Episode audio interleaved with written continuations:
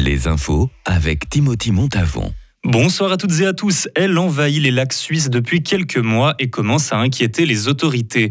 La moule kouaga est un petit mollusque non comestible qui se reproduit à grande vitesse et pourrait contaminer les canalisations en charge de l'eau potable. Les lacs de Bienne, Neuchâtel et le Léman souffrent déjà d'une infestation de ces moules qui aiment s'accrocher sur toutes les surfaces. Le gouvernement, préoccupé, ne voit pas d'autre solution pour l'endiguer pour l'instant que de renforcer l'hygiène partout où cela est possible, à commencer par les bateaux et les tuyaux.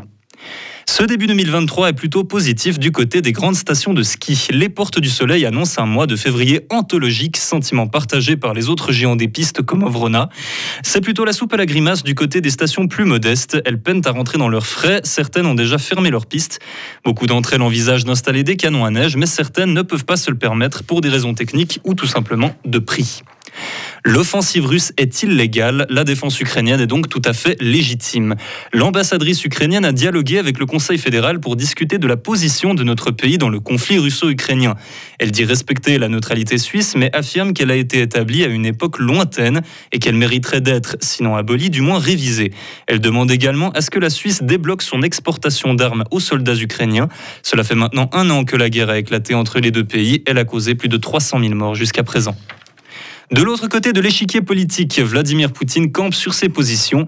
Le président russe accuse l'OTAN de participer au crime du régime ukrainien en livrant des armes et des dizaines de milliards aux forces de Kiev. Il affirme par ailleurs que le principal ennemi de la Russie est l'unification progressive du monde sous la bannière américaine. C'est une nouvelle tragédie au large des côtes italiennes. Une embarcation clandestine de migrants a fait naufrage et causé la mort de plus de 40 personnes. Plusieurs dizaines ont pu être secourues par les pompiers et les gardes-côtes. Médecins sans frontières s'est exprimé en disant que ce drame aurait pu être évité ou au moins amoindri sans la nouvelle loi du gouvernement italien.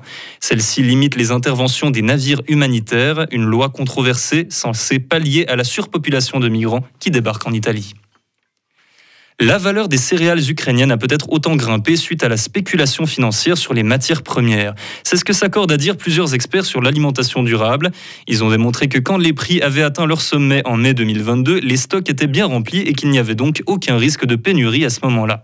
Déjà en 2008, le monde de la finance avait été accusé de faire gonfler les prix pendant la crise alimentaire mondiale. Des émeutes avaient éclaté dans les pays les plus pauvres du monde. Et pour finir, une idée originale pour fêter l'anniversaire de la Constitution. À l'occasion de l'entrée en vigueur du texte en 1848, le texte souffle ses 175 bougies cette année. Un cinéaste fribourgeois a filmé 175 personnes lisant face à la caméra l'intégralité des articles de la Constitution suisse. Des gens lambda issus de tous les milieux et métiers dans une volonté de rassembler la population. Retrouvez toute l'info sur frappe et frappe.ch.